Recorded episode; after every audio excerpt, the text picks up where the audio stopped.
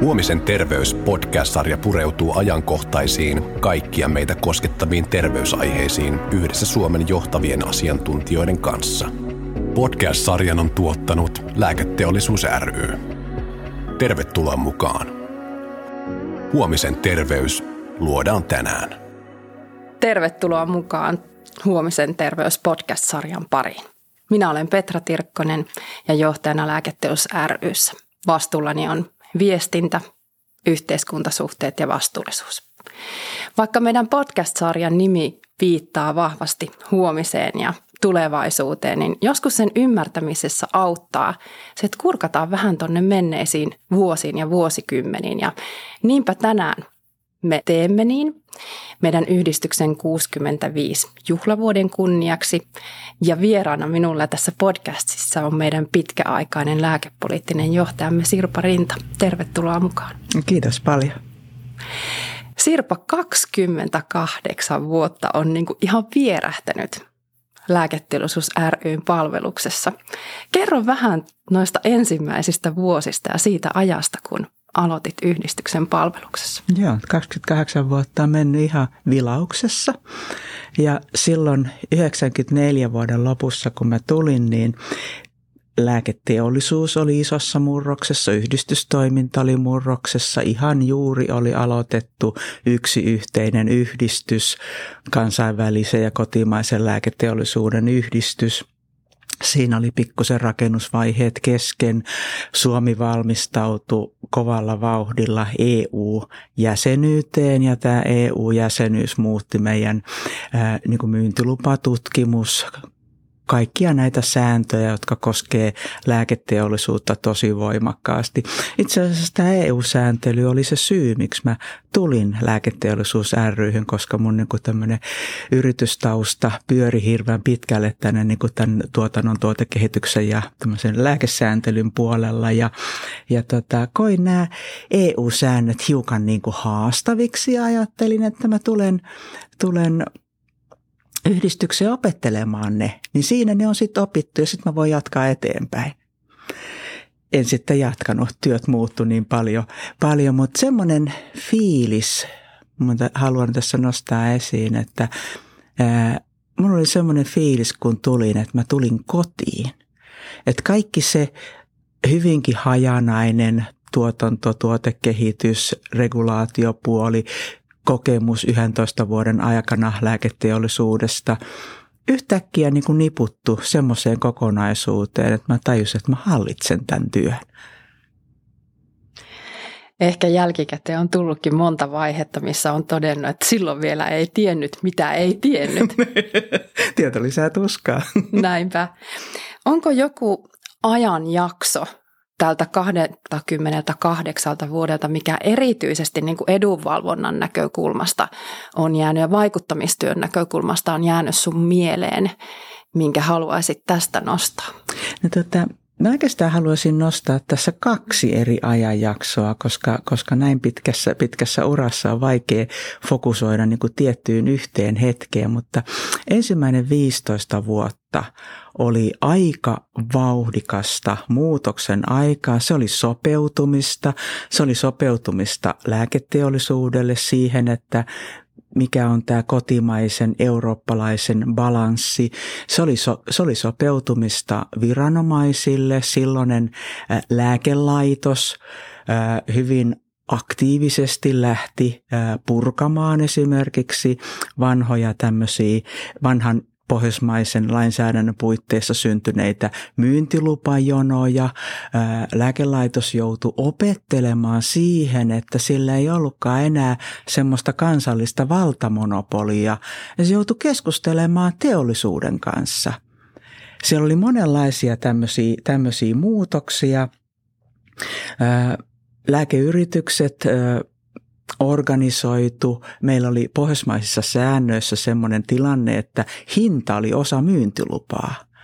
Ja sitten kun mentiin eurooppalaisiin sääntöihin, jouduttiin perustamaan erillinen lääkkeiden hintalautakunta ja lääkeyrityksissä tämä hintapuoli jäi vähän sitten alkuun pikkusen niin kuin ilmaan, kun myyntilupa-ihmiset ei niitä enää hoitaneet, niin muun muassa niiltä ajoilta ää, eräs tämmöinen ihan hauska anekdootti, että yksi tunnettu tuotepäällikkö kirjoitti lääkkeiden hintalautakuntaan hakemukseen.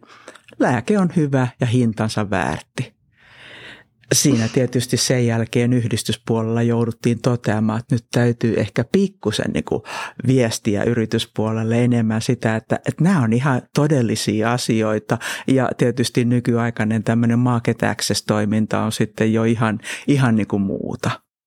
Siinä pyrittiin todellakin tiiviisen ilmaisuun. kyllä, kyllä. Ja, ja tota, ehkä yhtenä semmoisena esimerkkinä siitä, että miten, niin kuin, miten niin kuin sääntömaailma muuttui tosi rajusti, oli esimerkiksi nämä terveystalousvaatimukset, jotka tuli 98 vuoden alusta voimaan. 98 vuoden alusta minä ja yksi lääketeollisuudessa toimiva terveystaloustieteilijä ja silloinen lääkkeiden hintalautakunnan pääsihteeri. Yhdessä istuimme Tukholman kauppakorkeakoulun järjestämällä tämmöisellä vähän laajemmalla terveystaloustieteen kurssilla opettelemassa, että mitäs tämä nyt ihan oikeasti sitten tarkoittaa.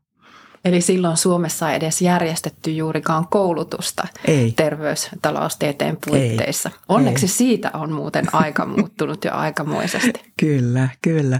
Mutta sitten tuota, mä sanoisin, että se semmoinen toinen aika tämmöinen niin yhtenäinen ajanjakso on sitten tämä aika, joka alkoi suurin 2010-2011. Ja se oikeastaan käynnistyi siitä sosiaali- ja terveysministeriön lääkepolitiikkatyöstä, jossa ministeriö ja toimiala yhdessä lähti rakentamaan näitä, näitä niin tulevaisuuden tavoitteita, siis lääkehoitojen suhteen. Ää, ensimmäiset viritelmät tähän terveys- ja taloustasapainossa puoleen tuli myös niissä papereissa. Samaten niin ensimmäinen kerta, kun otettiin semmoinen strateginen ote tutkimukseen, kliiniseen tutkimukseen ja tutkimuksen merkitykseen niin kuin Suomessa tämmöisenä niin kuin teollisuuspoliittisena asiana. Ja, ja siitä lähtien ää, oikeastaan niin kuin voisi sanoa, että semmoisia huipputapahtumia oli vähemmän, mutta se kehitys on ollut paljon semmoista tasaisempaa ja myönteisempää. Lääketeollisuus on ollut paljon enemmän mukana yhteiskunnassa niin rakentamassa muiden toimijoiden kanssa. Että oikeastaan nämä kaksi teemaa mä haluaisin nostaa esiin. Mainitsit nimenomaan tuosta, että kuinka tutkimus teollisuuspoliittisena kysymyksenä on tullut ajan mittaa sinne yhteistyön ja keskustelun yhdeksi tärkeäksi aiheeksi. Ja niinhän se on sitä tänäkin päivänä, että kyllä meillä vielä töitä riittää aikamoisesti siinä, että me yhdessä päättäjien ja kaikkien toimijoiden kanssa huolehditaan siitä, että Suomi on houkutteleva ja kilpailukykyinen maa tehdä lääketieteellistä tutkimusta ja, ja sitä kautta myöskin saada sitä talouskasvua aikaiseksi. Se myös tuossa meidän 65-vuotisjuhlaseminaarissa nousi mukavasti esille, että paitsi että lääketeollisuuden rooli on, on tärkeä siinä, että ihmiset saa niitä tarvitsemiansa hoitoja, vaikuttavia hoitoja, mutta myös tämä tämä teollisuuspoliittinen ja talouspoliittinen kysymys on tärkeä. Niin, tämä, tämä on yksi, yksi semmoinen niin kuin yht, muuttuneen yhteistyön niin kuin ilmentymä, että joskus, joskus silloin – 90-luvun puolivälissä julkinen terveydenhuolto, sosiaali- ja terveysministeriö julkisen terveydenhuollon sääntelystä vastaavana viranomaisena. Asenteet tämmöistä yksityisellä sektorilla toimivaa lääketeollisuutta kohtaan oli aika formaalit, voisi sanoa jopa kielteiset.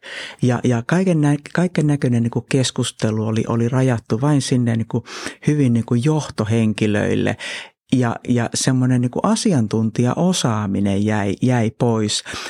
Tutkimuksessa totta kyllä, että haasteet edelleen jatkuu, mutta mä näen sen, että me emme enää ole niin kaukana toisistamme että nykyisin on niin kuin paljon helpompi kertoa tutkimustoiminnasta ja niistä ajureista, jotka vaikuttaa siihen, että minkälaista tutkimusta tehdään ja miten sitä Suomessa tehdään ja mitkä asiat vaikuttaa Suomen kilpailukykyyn. Näistä asioista on niin kuin paljon helpompi puhua nyt kuin silloin. Eli se on yksi, yksi tämmöinen osoitus siitä, että niin kuin yhteistyö on kehittynyt ja, ja tämmöinen, äm, tämmöinen ymmärryspinta on kasvanut. Ajattelinkin seuraavaksi kysyä sitä, että miten yhteistyömuodot lääketeollisuuden, yritysten ja meidän yhdistyksen, mutta sitten myös meidän sidosryhmien kanssa, päättäjien kanssa, virkamiehien kanssa. Mikä siellä on olennaisinta, mikä on muuttunut yhteistyömuodoissa ja toimintatavoissa? No, kyllä mä sanoisin, että olennaisinta on se, että asiantuntijat on mukana tässä työssä. Aikaisemmin nämä suhteet oli vähän semmoisia formaalimpia.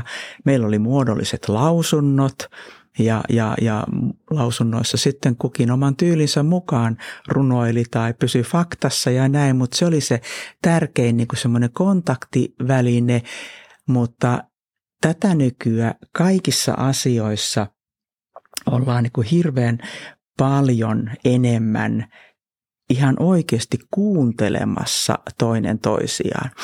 Toki en, en sano, että maailma on täydellinen, tässä on vielä ihan paljon tekemistä ja, ja toivoisin myös, että, että meillä niin kuin lääkeyrityksissä olisi enemmän aikaa ja ymmärrystä niin kuin ihan oikeasti miettiä sitä, että mitkä on ne yhteiskunnan reunaehdot missäkin asiassa – ja, ja siinä, siinä varmasti on, on jatkossakin tosi paljon tsemppaamista.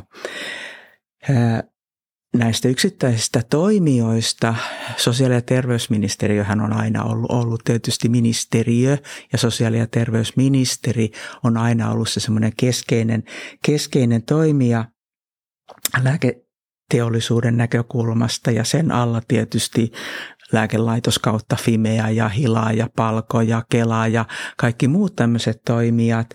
Ja, ja olen aivan varma siitä, että, että, että jatkossakin se semmoinen niin kuin operatiivisen tason päätöksenteon haasteet uusista lääkkeistä, ne tulee jatkossakin olemaan. Niiden päätösten tekijöiden niin kuin ikään kuin päänvaivana, jotka joutuu miettimään, että mikä on riittävää näyttöä ja toisaalta taas sitten lääkeyritysten puolella, mikä on, mikä on se yhteiskunnan tarvitsema miniminäyttö. Mutta kyllä me olemme tämän lääkepolitiikan ja kasvustrategia ja näiden kysymysten puitteissa siellä strategisella puolella päässeet paljon lähemmäs toinen toisiaan. Ja jatkossa onkin tosi tärkeää, kun lääkeasioista puhutaan, että me pystyttäisiin erottamaan tämä operatiivinen yksittäistä valmistetta koskeva päätöksenteko ja siihen liittyvät haasteet siitä, että mikä on lääkehoidon arvo noin niin kuin laajemmin yhteiskunnassa. Lääkehoito osana sotepalveluita, lääkehoito osana kelakorvauksia, rokotteet – Eli tämä tämmöinen isompi strateginen näkökulma pitäisi pystyä jatkossakin erottamaan siitä, siitä arkipäivän harmituksesta. Ja tämä on varsin haastavaa, koska ne yksittäiset tapaukset toisaalta vaikkapa kansalaisille tuo sen konkretian ja nämä on aika kätevää välillä mm. julkisessa keskustelussa kyllä sekoittaa toisiinsa. Että kyllä meillä siellä on viestinnällistä tekemistä aikamoisesti. Se on haastavaa, mutta se ei ole mahdotonta mä itse suhtaudun todella luottavaisesti siihen, että, että jatkossakin tämä tämmöinen strateginen ja, ja tämmöinen niin kuin ikään kuin lääkepuolue – siis politiikasta riippumatta lääkepuolue, ne jotka miettii sitä, että miten me ihan oikeasti voimme varmistaa hyvän lääkehoidon kaikille potilaille, kaikille potilasryhmille ja taas sitten miettiä sitä lääkehoidon merkitystä esimerkiksi näissä avohoitopainotuksissa tai työ- ja toimintakyvyn näkökulmassa. Minusta meillä on riittävästi tätä osaamista ja ymmärrystä olemassa ja sitä tietä voidaan jatkaa eteenpäin. Ja ainakin kuulostaisi, että myös yhteistä tahtotilaa eri toimijoilla on, on tällä hetkellä ja, ja, ja se suunta on, on yhteinen. Kyllä, olen aivan vakuuttunut siitä. Me ollaan monta kertaa Sirpa puhuttu siitä, että vaikuttamistyö on maratonlaji ja kerroit ja kuvasit tuossa, että miten yhteistyö, yhteistyö on, on muuttunut niin kuin monitasoisemmaksi ja, ja, ja siellä asiantuntijat on mukana. Mitä lääketeollisuus on tässä mielestäsi, mielestäsi niin kuin matkan varrella oppinut? Mitä, mitä ollaan opittu tekemään toisin? No ihan ensimmäiseksi mä haluan sanoa tähän sen, että, että minun mielestä tämmöinen lääketeollisuus ryn tyyppinen toimiala järjestö puoltaa jatkossakin paikkaansa. Meillä on, on pitkä perinne siitä, että, että, että viranomaiset mielellään kuuntelee yhtä tahoa niin kuin toimialan edustajana sen sijaan, että, että keskityttäisiin yksittäisiin ä, yrityksiin. Tässä on tietysti niin kuin taustalla se, että yks, yksittäisten yritysten kanssa helposti joudutaan niin kuin valmistekohtaisiin ongelmiin tai valmistekohtaisiin ratkaisuihin, joita on vaikea sitten yleistää yleis, yleiselle tasolle. Ä, lääketeollisuus minusta on oppinut vuosien varrella sen, että, että yhteiskunnalla on oikeus vaatia näyttöjä uusista lääkkeistä, uusista rokotteista. Ja, ja lääketeollisuus on jo pitkään sieltä ihan lääkepolitiikan, ajo, lääkepolitiikan valmistelun ajoilta lähtien tosi voimakkaasti panostanut tähän vaikuttavuuteen, siihen, että, että potilaiden hoidossa ihan oikeasti seurataan niitä terveyshyötyjä, siis sekä potilastasolla että sitten väestöryhmätasolla, ja, ja katsotaan niiden pohjalta, mitä hoitoja kannattaa käyttää. Se on varsin tärkeää ja jos ajatellaan nyt vaikka uusia hyvinvointialueita, jotka varmasti tulevat monenlaisissa taloushaasteissa, taloushaasteissa olemaan, niin nimenomaan se vaikuttavuuden mittaaminen, paitsi lääkehoitojen osalta, mutta ylipäätään palvelujen osalta on varmasti ensi, entistä tärkeämpää. Ja se, että kyetään myös vertaamaan sitä, minkälaisia tuloksia tuloksia kyetään saamaan eri alueilla aikaiseksi. Kyllä ja minun mielestäni tämä koko hyvinvointialueiden käynnistyminen on, on lääketeollisuudelle aivan valtava mahdollisuus. Me olemme jo ihan riittävästi harjoitelleet tätä vaikuttavuuskeskustelua täällä niin kuin hinta- ja korvauspuolella ja, ja yksittäisten valmisteiden osalta. Ja, ja nyt sitten kun hyvinvointialueiden tiukka talous nostaa nämä kysymykset hyvin vahvasti esiin jatkossa, niin kyllä lääketeollisuus, lääkehoidot, rokotteet ovat vahvoilla tässä keskustelussa. Mutta on myös ihan selkeää, että, että ilman haastamista tämä tilanne ei mene eteenpäin. Eli, eli, eli vielä emme ole puhuneet lääke, lääkehoidon arvosta ja lääkekehityksen arvosta riittävästi. Emmekä varmaan koskaan tulekaan puhumaan siitä riittävästi. Se kysymys on koko ajan esillä. Lääkehoidot kehittyy nykyään niin voimakkaasti, että, että ne luovat ihan niin kuin todellisen vaihtoehdon esimerkiksi sairaaloissa lääkäreiden muiden työkalujen kanssa. Näyttöjen on oltava todella vakuuttavia. No jos ajatellaan nyt noita uusia hyvinvointialueita, joista jo olikin puhetta, niin mitä erityisesti toivot siellä aloittavilla ja aloittaneilta päättäjiltä tulevien vuosien osalta? Minkälaisia terveisiä haluaisit noin niin kuin sotekonkarina heille lähettää? No tuota, tämä on tietysti vähän kinkkinen, kinkkinen kysymys, koska niin kuin sotekonkarina ja aika läheltä sitä tilannetta seuraavana, niin ää, olen nähnyt sen, ne, ne haasteet, mitä heillä on tässä arkipäivän päivän työssään ihan ää, niiden toimintojen uudistamisessa. Lääkehoitojen haasteena soteympäristössä saattaa ehkä eniten olla se, että lääkepuolella kaikki sujuu. Lääkkeet on saatavilla. Se ei ole niin kuin terveydenhuollon toimijoiden se suurin haaste tällä hetkellä. Eli siinä kun lähdetään liikkeelle, niin ehkä, ehkä toivoisin myös niin kuin lääketeollisuudelta sitä, että, että, että jatkuvasti muistutamme siitä, että tämä lääkkeiden hyvä saatavuus esimerkiksi uusiin, uusia syöpälääkkeitä, miten, miten niitä saadaan käyttöön. Että se ei ole itsestäänselvyys, vaan sen eteen joudutaan tekemään jatkuvasti työtä. No meillä on takana muutama varsin poikkeuksellinen vuosi on viimeisimpänä Ukrainan sotaa ja sitä ennen tietenkin koko maailmaa kovasti kovasti muuttanut koronakriisi. Miten nämä vuodet sun mielestä on muuttaneet niin kuin ymmärrystä siitä lääketeollisuuden roolista ja osuudesta toimivaa yhteiskuntaa? Ää, täytyy sanoa, että niin pahoja kun nämä vuodet on ollut noin niin kuin yhteiskunnallisesti, niin tutkivan lääketeollisuuden näkökulmasta ne on olleet se mahdollisuus, missä on voitu toisaalta näyttää tieteen ja kehityksen tuloksia, yhteistyön tuloksia, tämä uusien koronarokotteiden saanti aivan, aivan uskomattoman nopeassa ajassa myyntiluvallisesti käyttöön. Se hakee vertaistaan niin kuin historiassa. Ja sitten taas toisaalta tämä Ukrainan kriisi ja kaikki nämä, nämä lääkkeiden saatavuuteen liittyvät haasteet ehkä tukee meitä siinä viestissä, että tämä lääkkeiden saatavuus, huoltovarmuus on asia, mikä täytyy jatkossakin niin kuin huomata kaikessa Suomessa tehtävässä lainsäädännössä.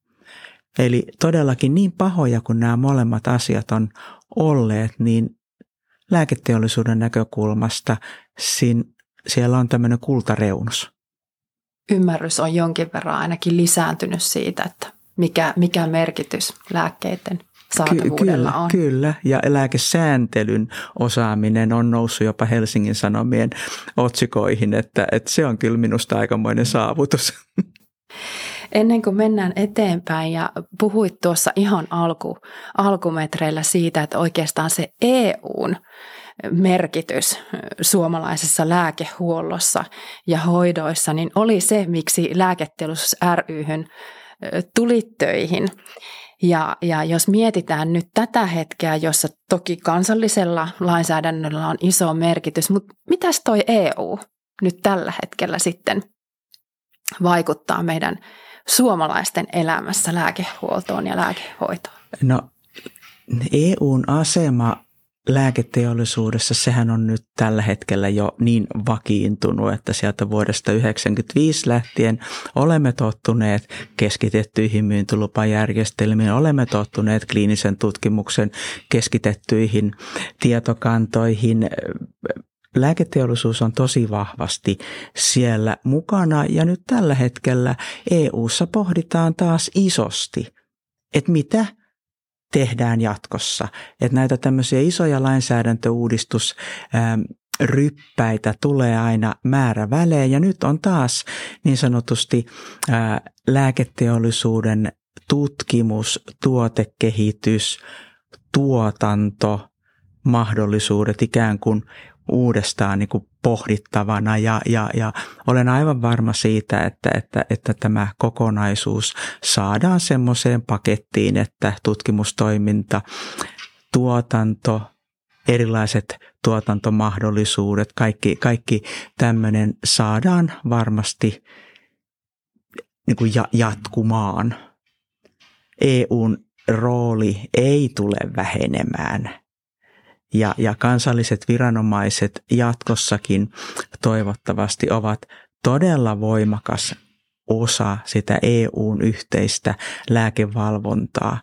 Tässähän on semmoinen yksi pieni pieni anekdootti tässä kautta vuosien EU-aikana on koko ajan väännetty lääkelaitoksia ja sitten myöhemmin Fimean kanssa siitä, että että miten paljon suomalaiset lääkevalvonnan asiantuntijat on mukana niissä yhteisissä EU-pöydissä ja lääketeollisuus varmasti koskaan ei ole riittävän tyytyväinen siihen, että miten, miten meidän viranomaisemme osallistuvat. Kun täytyy muistaa, että se lääkevalvonta on tämmöistä verkostomaista valvontaa ja Suomessa toimivat lääkeyritykset mielellään näkisivät suomalaisia huippuasiantuntijoita sieltä valvonta, valvonnan puolelta ottamassa osaa sitten tähän yhteiseen päätöksentekoon.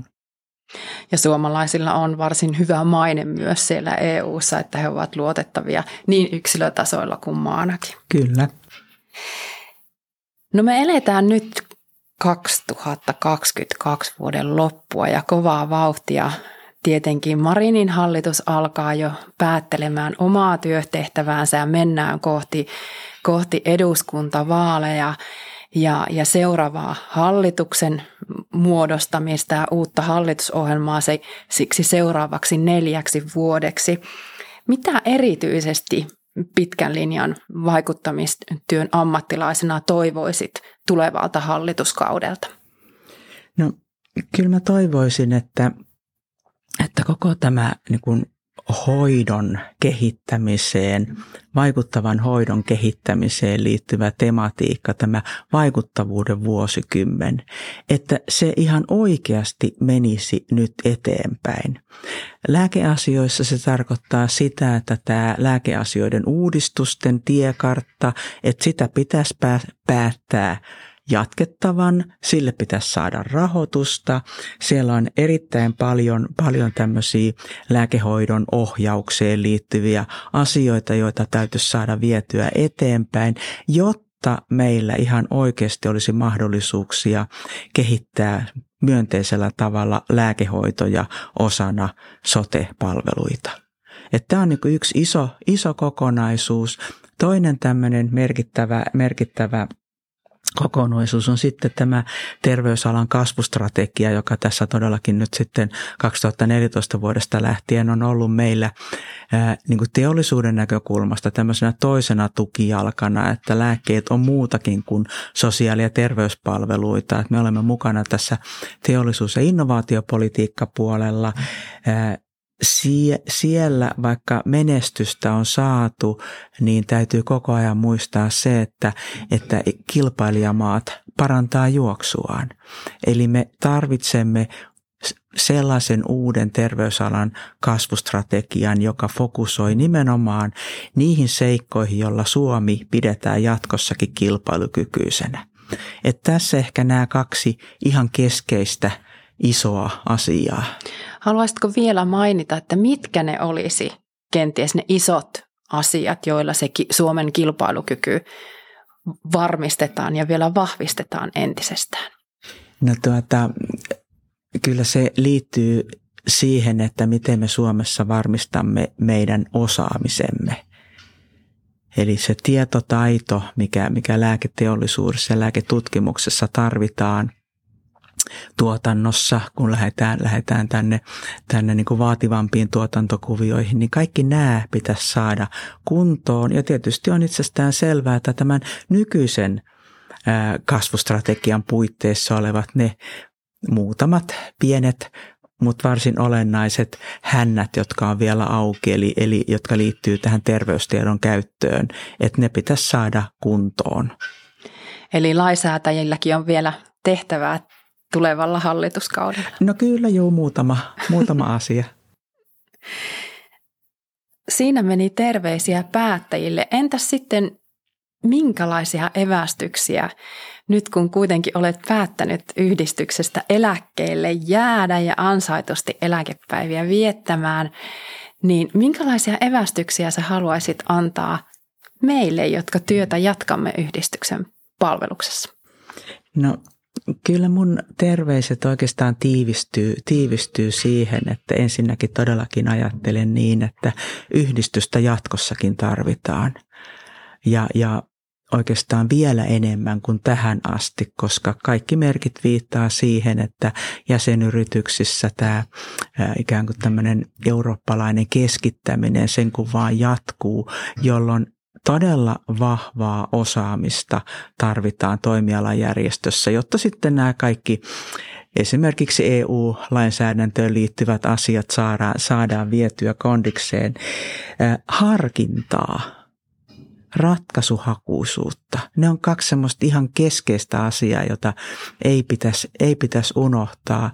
Tietysti näiden asioiden vastapuolena on se, että älkää provosoituko. Älä provosoidu, jos provosoidaan. Ja ehkä semmoisen semmoisen kaikille yhteisen, koskee siis asiantuntijatyötä ja viestintää ja kaikkea, niin semmoinen yksi, yksi keskeinen asia on se, että jokaisen täytyisi vaalia niitä henkilökohtaisia kontaktejaan – Puhutaan sitten jäsenyrityksistä tai viranomaisista tai poliitikoista tai potilasjärjestöistä. Niitä syväkurkkuja, jotka ihan oikeasti kertoo sulle, missä tässä mennään. Että jos vain jättäytyy semmoisten niin kuin ikään kuin virallisten kokousten ja niissä käytävän keskustelun varaan, niin, niin silloin ei ole ihan asioiden tasalla. Eli luottamusta Luottamuksen, myöskin. luottamuksen, ja luottamuksen kyllä. Niin muutenhan niitä syväkurkkuja ei löydy, jos ei ole luottamusta. Juuri näin.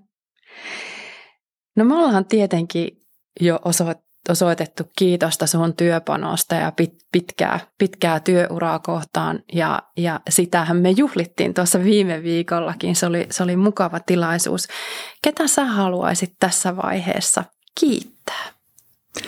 No on aivan selvää, että kaikki ne kiitokset, mitä itse sain viime viikolla, niin jakautuu kyllä meidän henkilökunnalle, niin kuin tälle yhteiselle asiantuntijatiimille, asiantuntijatiimi ja viestinnän yhteistyölle.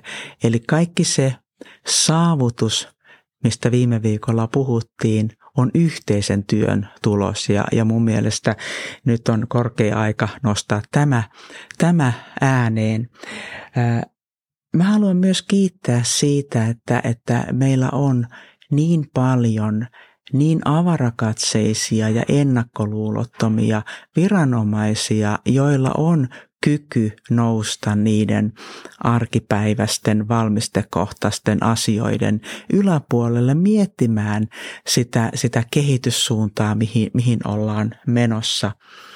Ja ehkä ihan kaikkein viimeisimpänä haluan tietysti kiittää niitä esimiehiä, joita mulla lääketeollisuus ryssä on ollut. Kovin monenlaisia henkilöitä ja kovin monenlaisessa ää, roolissa olen päässyt toimimaan tässä vuosien varrella ja ehkä myös siinä voisin kiittää siitä luottamuksesta, jonka olen, olen saanut, että kyllä, kyllä tämä toimenkuva on, on ollut, voisi sanoa, että aika vapaasti muokattavissa.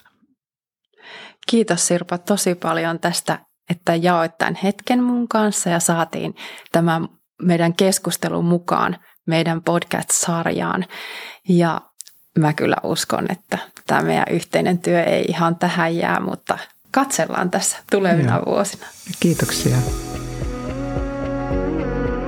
Huomisen terveys podcast-sarja pureutuu ajankohtaisiin, kaikkia meitä koskettaviin terveysaiheisiin yhdessä Suomen johtavien asiantuntijoiden kanssa. Podcast-sarjan on tuottanut Lääketeollisuus ry. Tervetuloa mukaan. Huomisen terveys luodaan tänään.